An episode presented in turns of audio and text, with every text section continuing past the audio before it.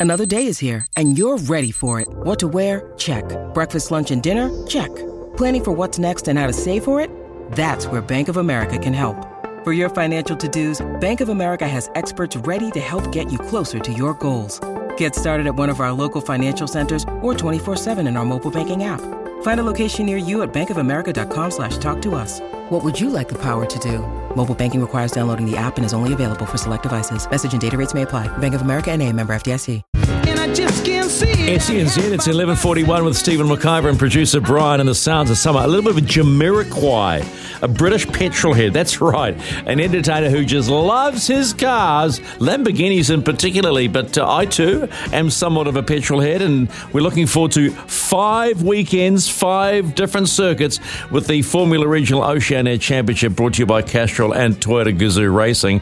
And we've got a whole slew of Americans coming into town. They've all been racing Formula 4. One of them joins us right now with arguably with probably going to be the best name on the grid, and that is Jett Bowling. G'day, Jett. Morning. How are you doing? Yeah, I'm good. Uh, now, are you in New Zealand at the moment, or are you still sitting there in Dallas, Texas? No, I'm in New Zealand. Uh, we got in uh, and and we were in Auckland for a day, and then now I'm in Picton here. Oh, okay. A couple days. So, have you done the ferry crossing? Have you? Have you done the old water boat thing? No, we didn't do that. We didn't know that was an option. We just took Air New Zealand a quick side over. Talk to me about who Jett Bowling is at 18, pretty late into the game. Uh, has motorsport been part of your DNA? Uh, it has a little bit. So my grandfather, he raced, he did drag racing, and uh, my great grandfather also did drag racing. So that's about like the only motorsport history I have. Um, nobody did circuit racing like I'm doing now. Um, and my dad didn't do racing because he didn't have enough money. Um, but when I was a kid, I really wanted to do motocross, you know, with the dirt bikes and the backflips and all the crazy jumps they do.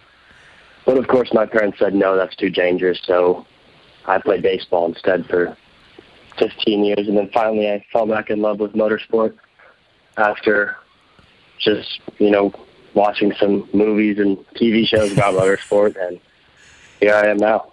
Was it hard to convince mum and dad that you wanted to go back into motorsport? That was something that was a, a real passion for you?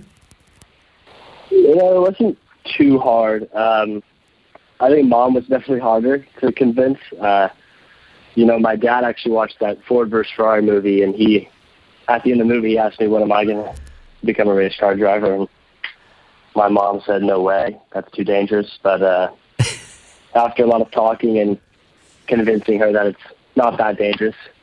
Um, I got into go karting. So it was a democratic process, which which is always always a, a, good thing to have. Did you do the karting thing? Did you start playing, do the karts, and then move into the open wheelers, the bigger open wheelers?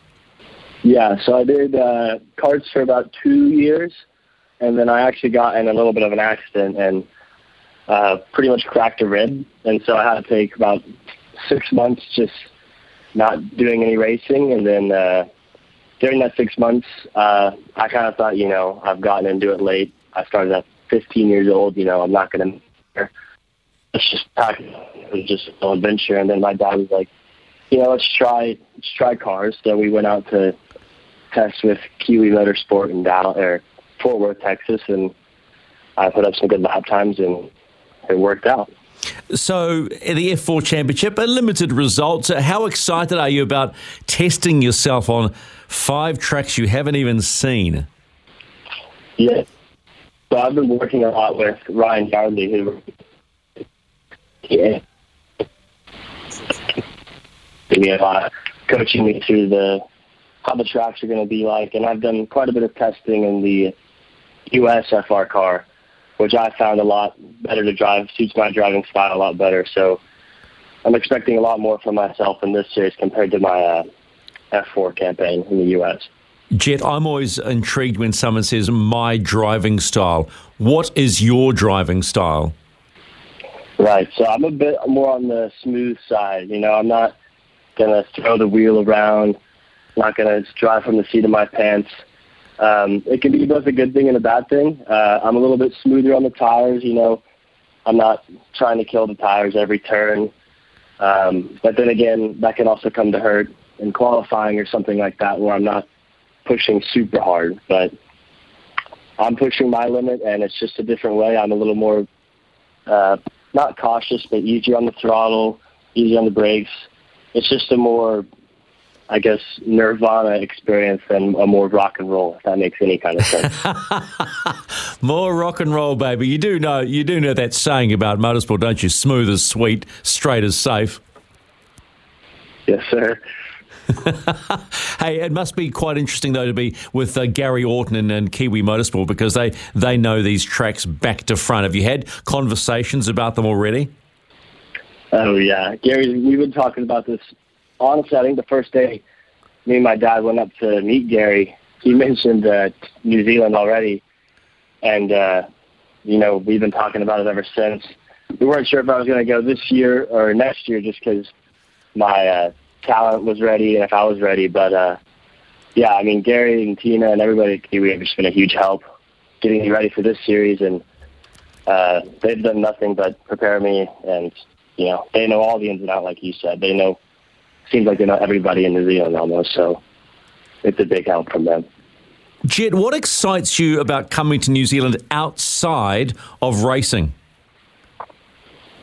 Um, well, so far, it's just been probably the most beautiful country I've been in. Uh, it's unreal from what I've seen. Uh, the hiking we've done, we went out on uh, Gary and Tina's boat actually yesterday. My family did, and it's just beautiful here in the Picton, and the food. I'm really excited for the food.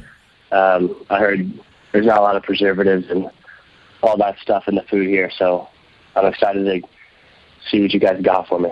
Oh, we got plenty about that, mate. Hey, if you were still in Texas, would you be going to the Cowboys Packers game? Uh, if I get some tickets, I'd go. I'm not complaining about that, but uh, yeah, I'd love to go there.